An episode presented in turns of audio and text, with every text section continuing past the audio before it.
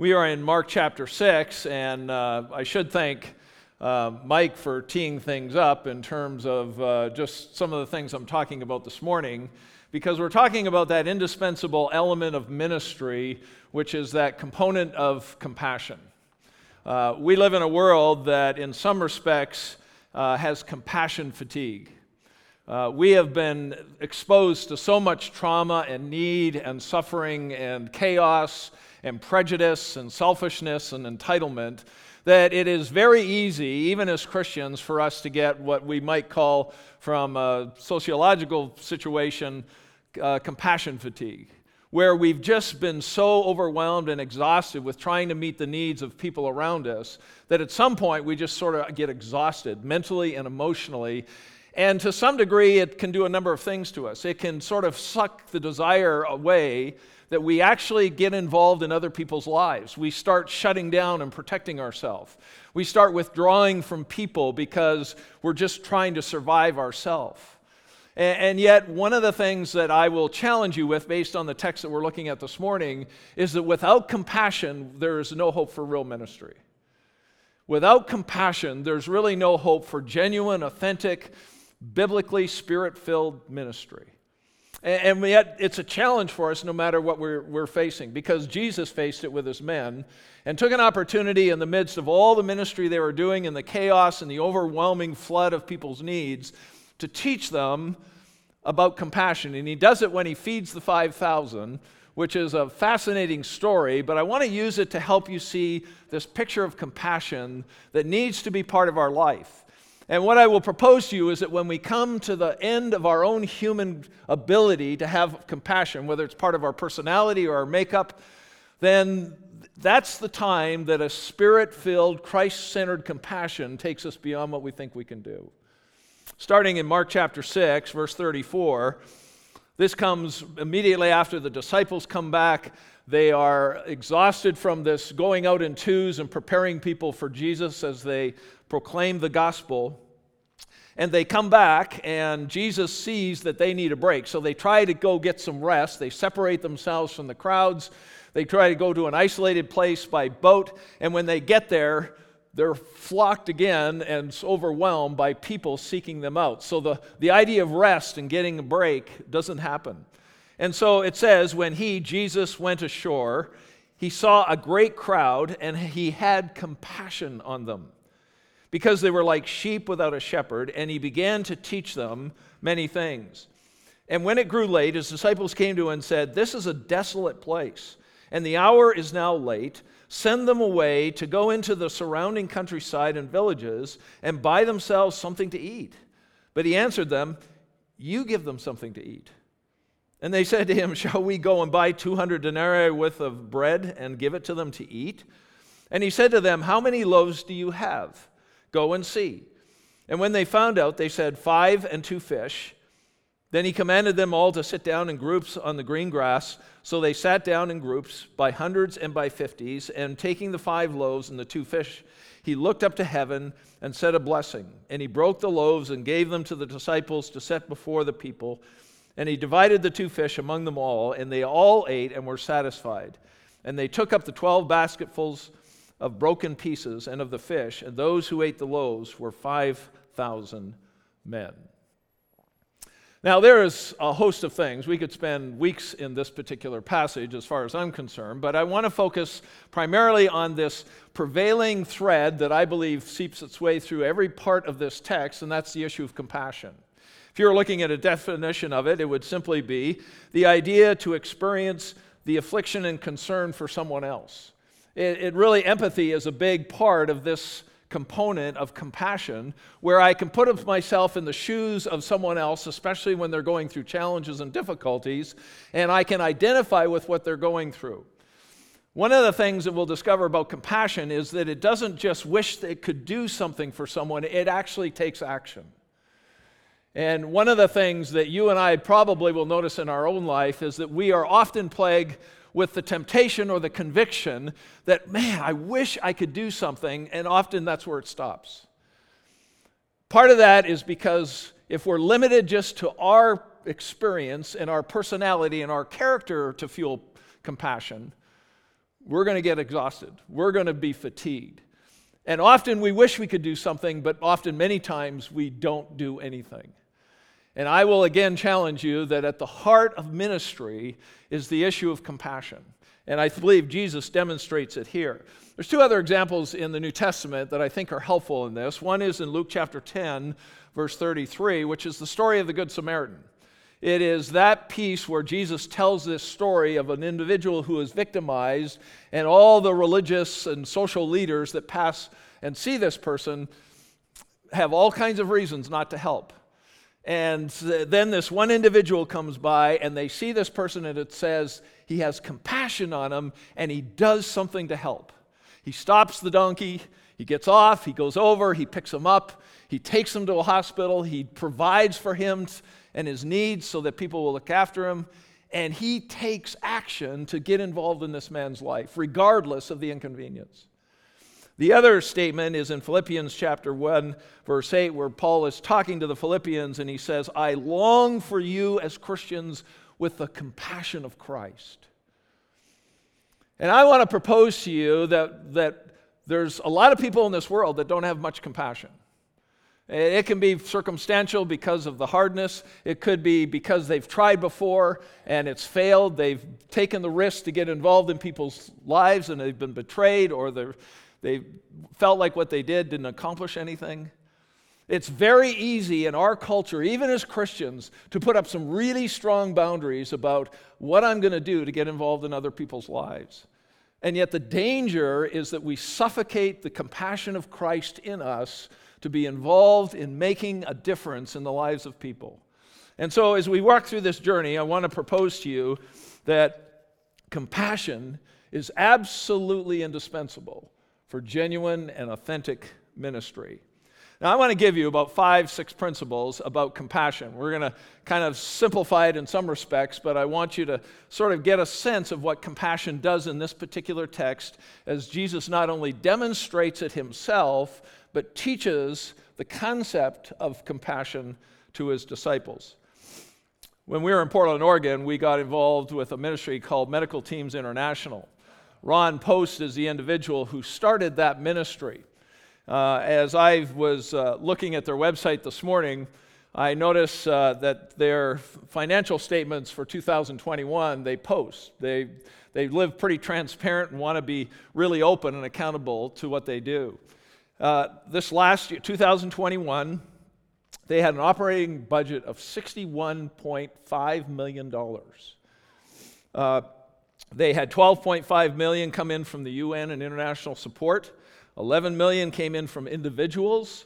There was eight point eight million dollars from U S government funding, and they had four million dollars from corporations. For example, the Bill and Melinda Gates Foundation is one that supports them. But you'll never know how it started. The way it started, as he writes in his book called Created for Purpose, was in his living room.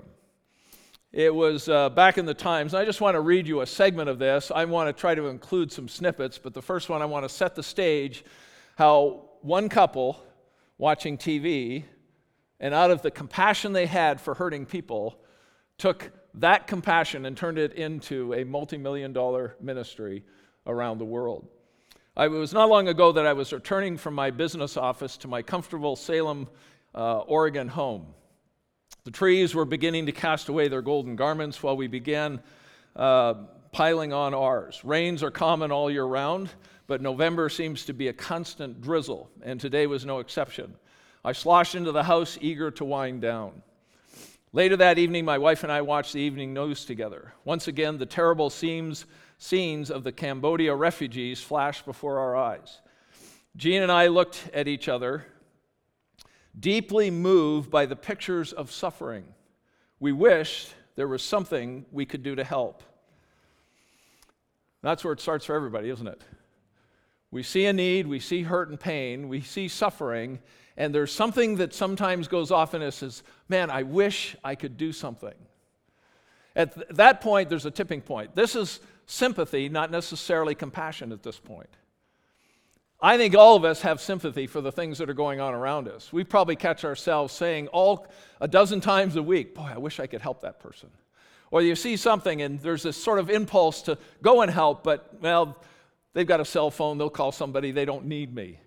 We feel a need and that somebody could use me help when they drop some things. And yet we hesitate at times because we're not sure we're intruding in their space. We often feel the need to help people and we wish we could help, but we don't do it. What we come to this text and see very clearly is that when Jesus comes on shore and he sees these particular people, the very first statement that we have that tells us something about Jesus is that he had compassion for this group of people. There was something actually on an emotional sort of gut level response that Jesus had to these people that were around him. It was, it's startling to think that after hours of ministry and dealing with needs and helping his trained his disciples and re- having them come back and report to him and kind of sort of debriefing with them about the things that are going on and not even having time to eat, trying to get his men away for a break and to rest. And I'm sure Jesus probably needed it himself, and they literally got on a boat to really get isolated from people, to suddenly getting to the spot where they thought they could breathe a little bit, to simply being swarmed by another horde of people. It would have been very easy for me, if I was one of the disciples, to get on shore and go like, you've got to be kidding me. I'm done with this. I, I, don't, I don't need more things to do. I certainly don't need to deal with the problems of these people. And so the the elements of this that I want to tell you is Jesus demonstrates for us, just by the very statement, that compassion is an indispensable component of genuine ministry. In fact, I'll challenge you that if you don't have compassion, you're probably not involved in ministry. Oh, you're going to find people that will do things out of religious duty.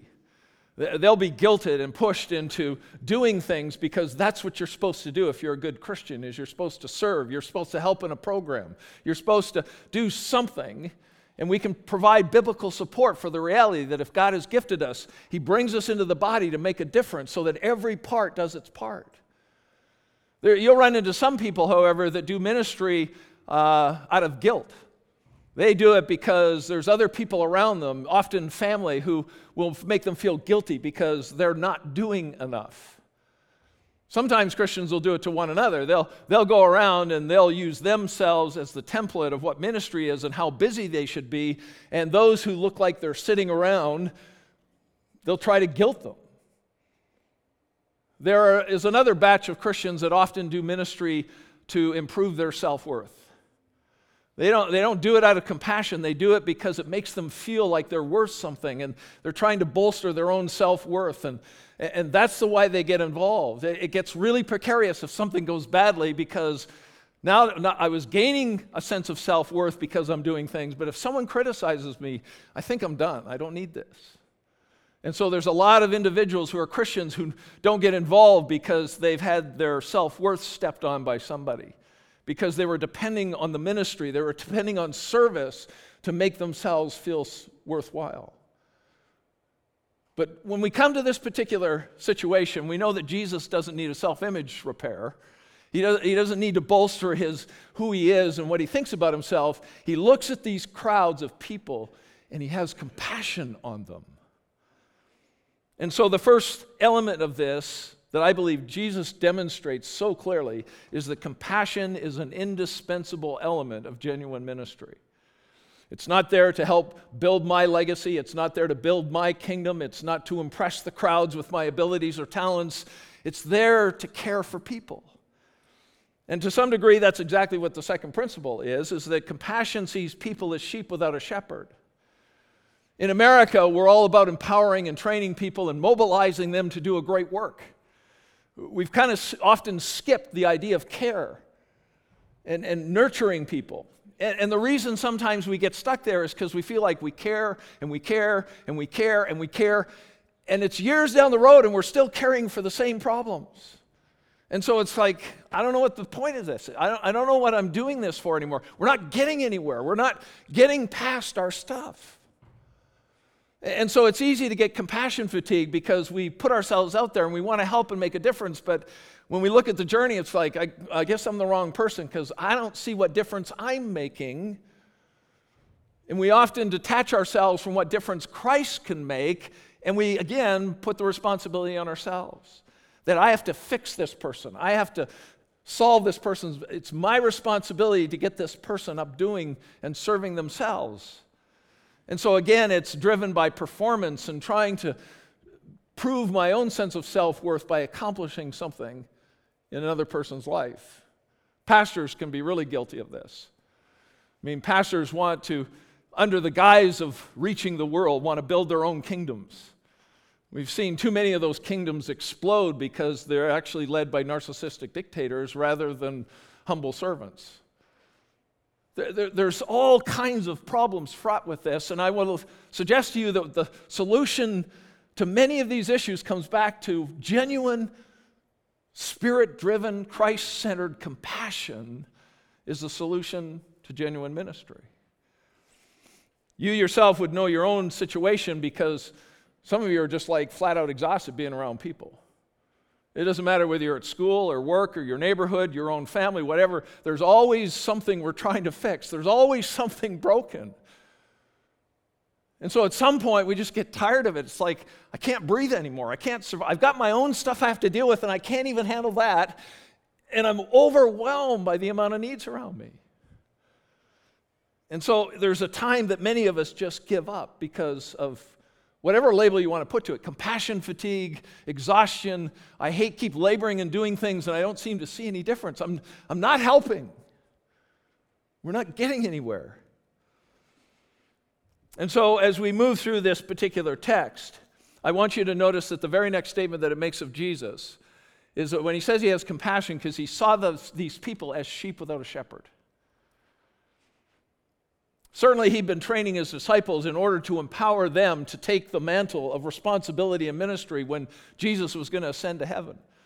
So there's certainly a place to equip and train and mobilize people to the reality of what's going on. But when it comes to a lost world, one of the key ingredients that has to be there is compassion. And so compassion sees people as sheep without a shepherd, not people who can make me great in my ministry. One of the dangers we have in American Christianity is it's all got to be bigger and better. I've got to find people who are, can make this successful. And it's so very easy to skip over the fact that people need to be cared for. They need a shepherd. They need individuals who will actually care about their heart and their condition and their character and their life, regardless of the circumstances that they're facing. In the book uh, Medical Teams International, when Ron Post talks about this, he makes a, a really interesting statement. As they continued to watch the T V, he saw scenes of aid workers picking up a body from a rice field.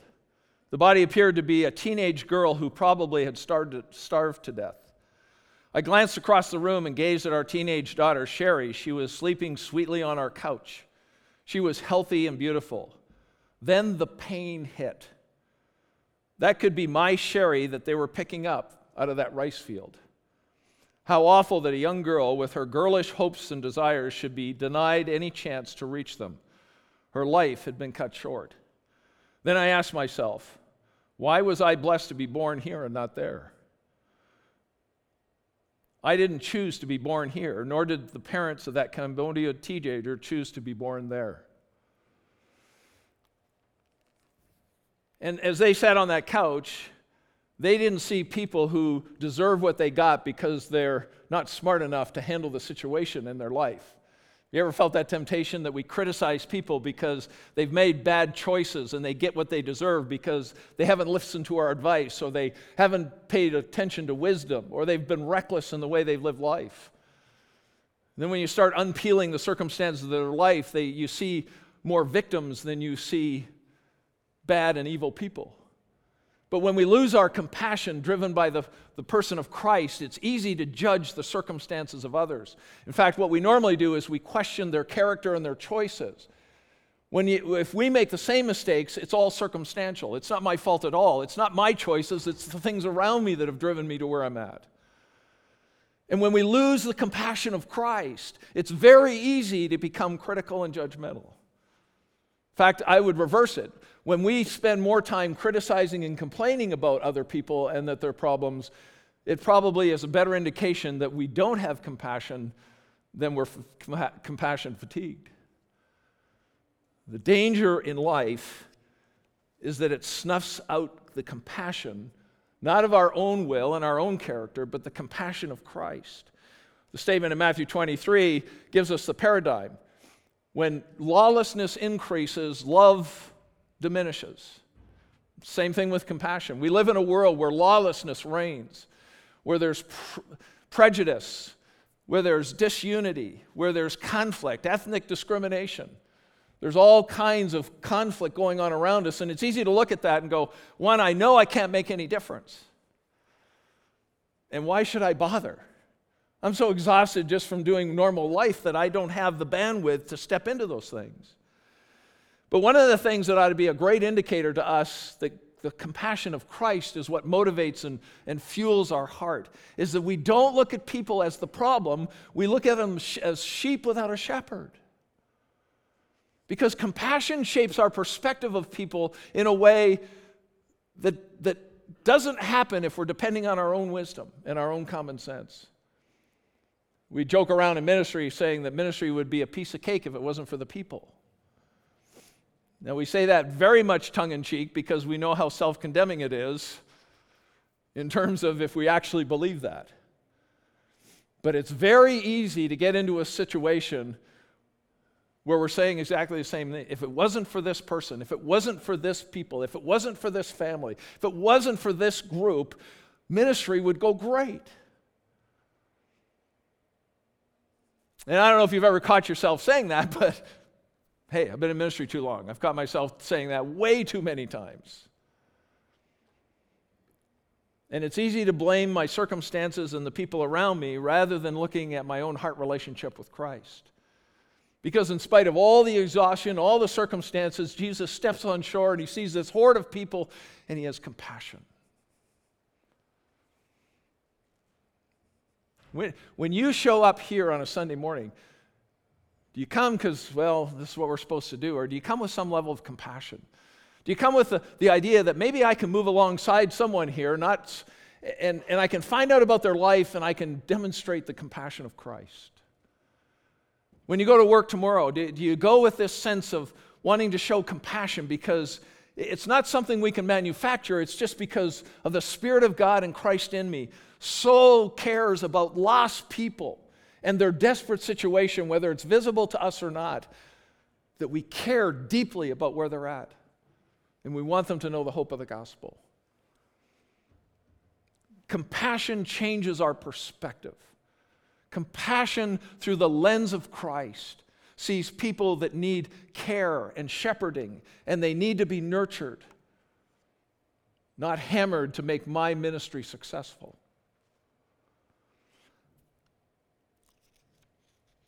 The very next element of this is that compassion compels individuals to get personally involved in people's lives. It's very easy to be sympathetic. It's just like Ron Post and his wife were looking at it and says, we wish we could do something to help. We've all said those words.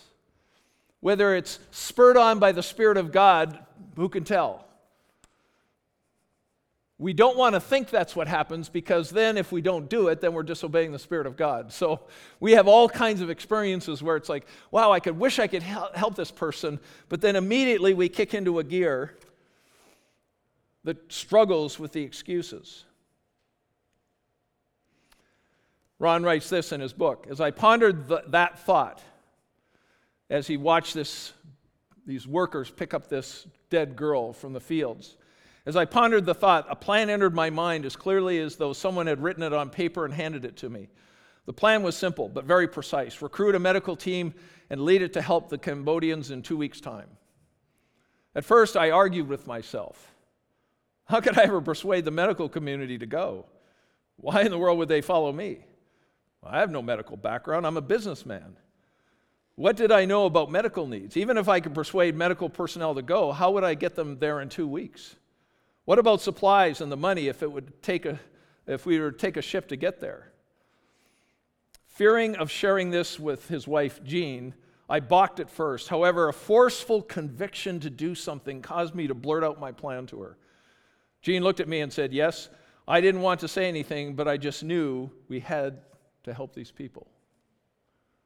And it's at that point that we suddenly get a picture of what true compassion is.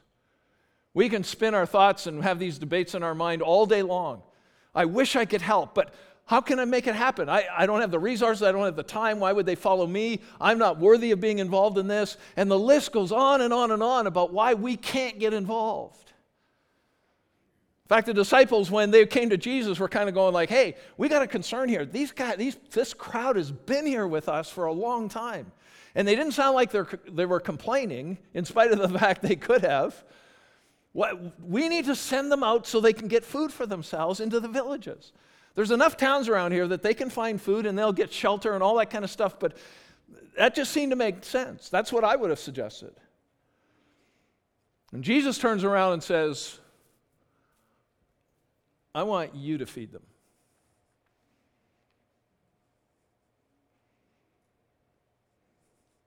And they came up with sort of the debate. It's like, well, hang on. Where, where do we get the money? And how, how long is it going to take for us to go and buy food out of the villages and come back here to feed this people? I, Jesus, that's ridiculous. And Jesus says, I want you to feed them. And they pulled the Ron Post thing.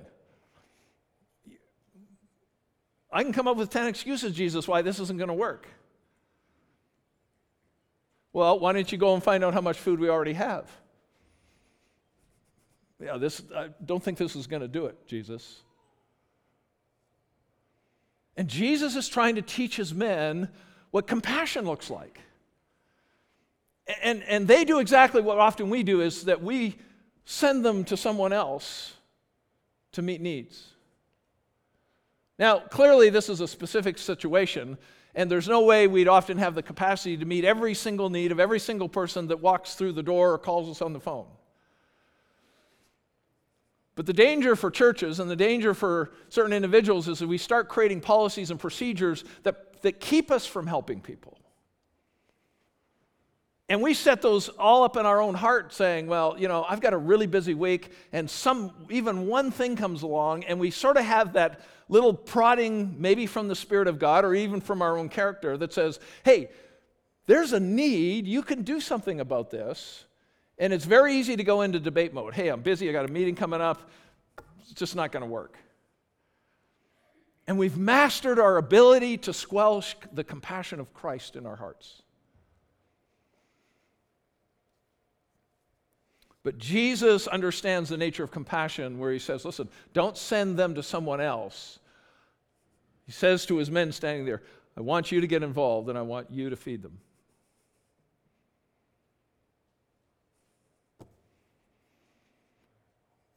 Don't know if you noticed, Jesus is like, we don't know what we're doing and we don't have the resources. I don't really know what you want us to do.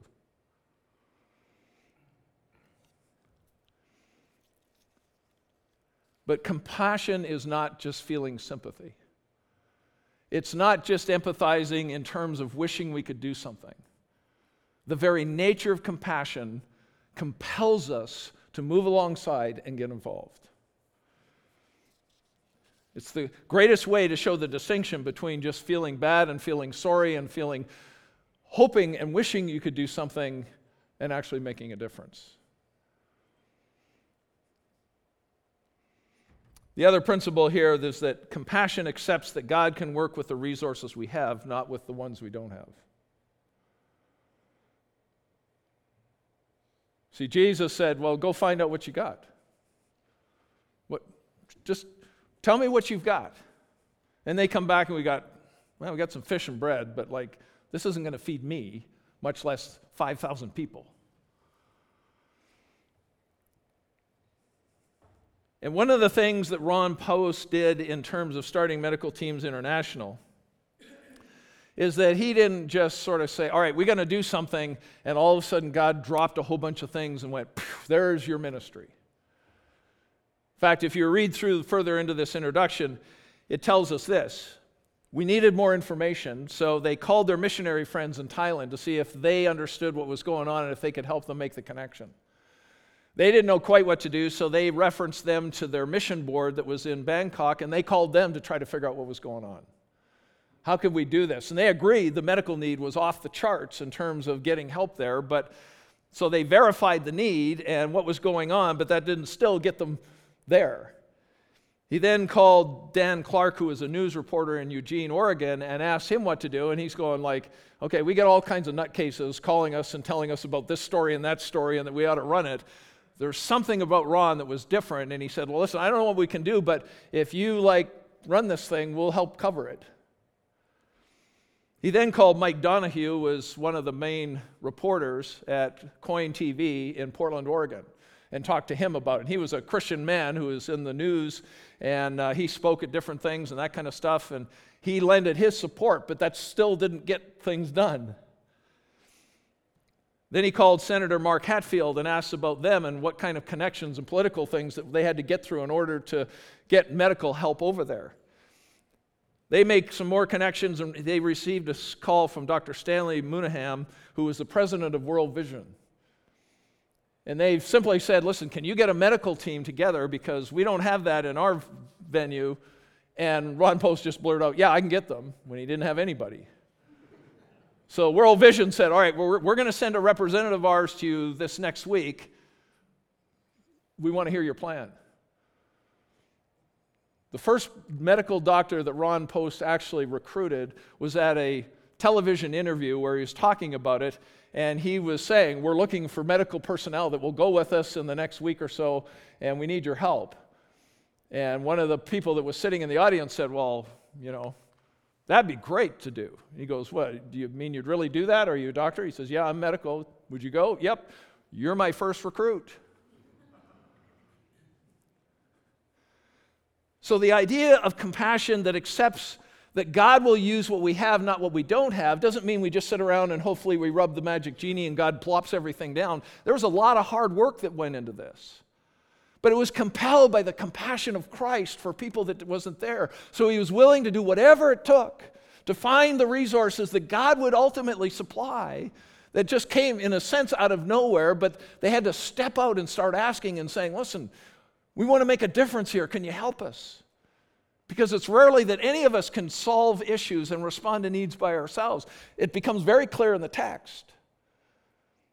Jesus didn't tell just Peter to do it. He told them all the disciples to do it, but they weren't going to do it on their own resources and their own ingenuity. Jesus says, listen, I, I can provide for you what you need. And this is a miraculous event, but I think Medical Teams International sounds like a pretty miraculous event too. But that's because God gradually started throwing pieces into that equation as they stepped out and they pursued the p- compassion that God had given to them. They didn't just say, well, this is great, phone up the pastor and say, hey, listen, would you do this? Ron wasn't about sending other people. He was there, I want to get a team and I'm going. But so often what we do is, well, we can't do that because we don't have the money. Well, we can't do that because I don't have the time. I can't help this person because my schedule's really full this week. I, and whatever other dozen or so excuses that we often come up with is that compassion often gets crucified because we find more excuses not to do it than we do reasons to follow the compassion of the Spirit of God prodding us to help others. And so, quite honestly, the last principle is a bit redundant, but it, compassion, biblical, spirit-driven compassion, relies on the power of Christ to impact those around us. It's not about me gaining my self-worth by helping. It's not about me impressing people because I'm doing something nice. It's not about me building my kingdom. In fact, Ron didn't even think he was building a ministry. He just said, I want to go and help. And God took those meager pieces of steps of faith and he built it into a multi-million dollar medical care that reaches all around the world. He didn't know what he was doing. He felt like he was overwhelmed. He wasn't sufficient for the task. He didn't think anyone would follow him. He just followed the compassion because it was so convicting and so compelling that he could not do it on his own. We can't manufacture compassion. We may have some wired into us because we're created in the image of God, but that has its limits in some respect because we're fallen human beings.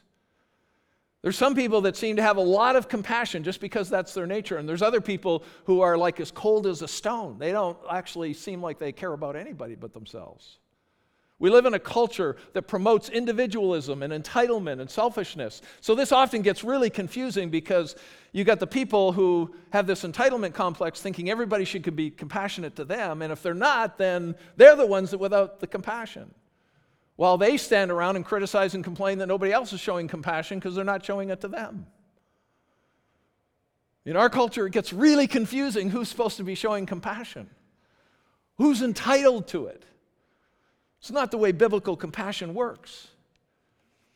And when we've exhausted our resources, then what it comes down to is I've got to learn to rely on Christ. I can't use my limited resources as an excuse not to do something because true biblical, spirit-driven, Christ-centered compassion has this radical sense of trust in the Father that says, if you want, if you're compelling me by compassion to care for somebody, this looks ridiculously hopeless, but I'm going to step this direction anyway. And so compassion has this unswerving confidence in this profound reality in their minds that unless God steps in, this is going to fail.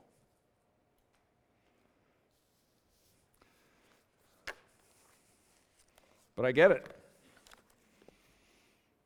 Some of you are so utterly exhausted from the demands of life and the lack of funds, the conflicts with your kids, the chaos at work, the frustration of not reaching your goals or your dreams, that my business isn't going the way I thought it would, that my teenage kids go on AWOL and all I do is spend my time crying over a kid who seems in absolute rebellion against me. It's very easy for us not just to get compassion fatigue, but it's really hard to feel the compassion of Christ at all because I'm overwhelmed and I'm exhausted and I'm tired and I'm worn out and I'm not making a difference and I feel worthless and I'm not making a difference.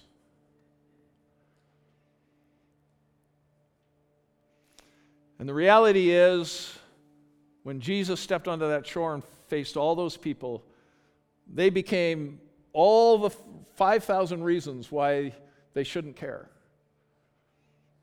They were exhausted, they were tired, they hadn't eaten, they needed rest, they needed to rejuvenate.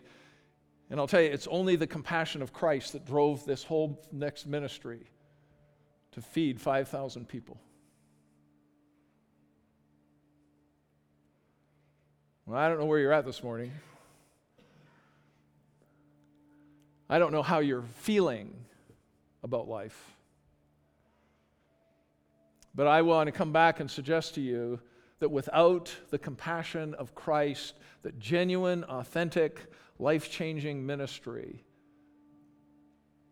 is virtually impossible. We can do it out of guilt. We can do it out of religious obligation. We can do it out of pressure. We can do it to try to build our own self-worth. But when we're at the end of our rope, just like the disciples were, that's when the compassion of Christ steps in, and he can open up opportunities to do things that go way beyond the resources and my abilities and my sufficiency, where we see the power of Christ touching life after life after life.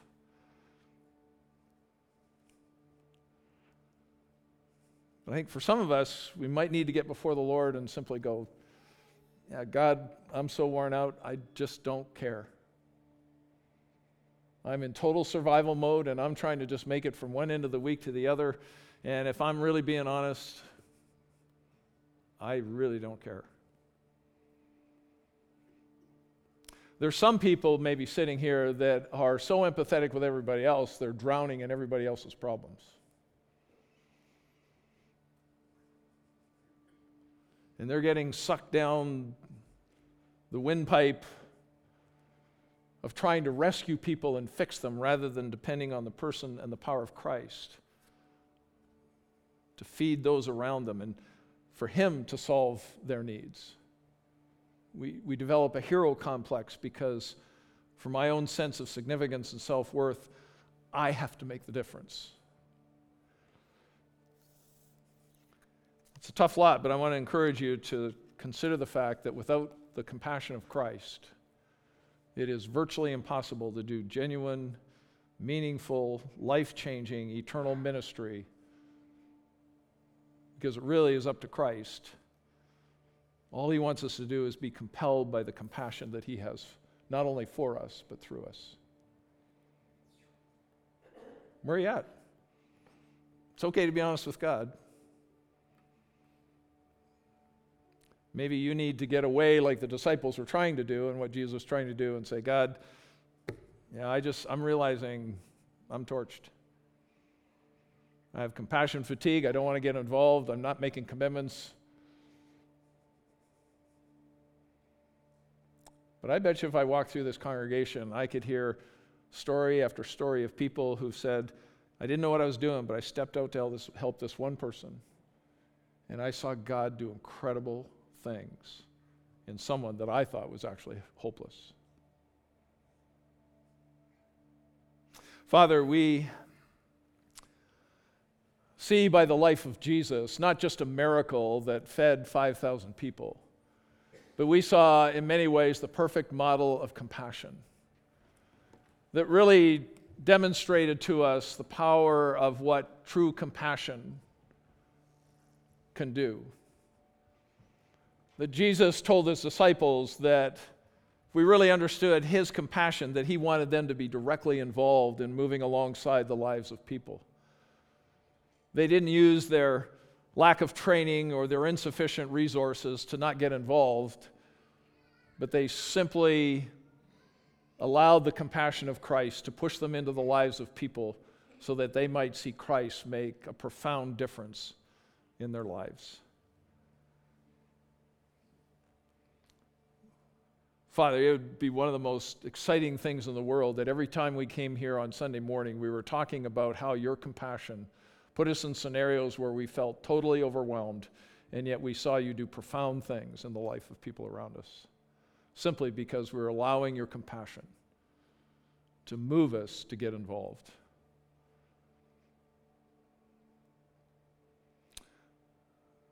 Father, help us to step into your throne room of grace, to allow you to fill us up, to allow it to be your compassion working through us, not just our own compassion that we divvy out in terms of our own schedule and our own circumstances. Help us, Lord, we pray. In Christ's strong name, amen.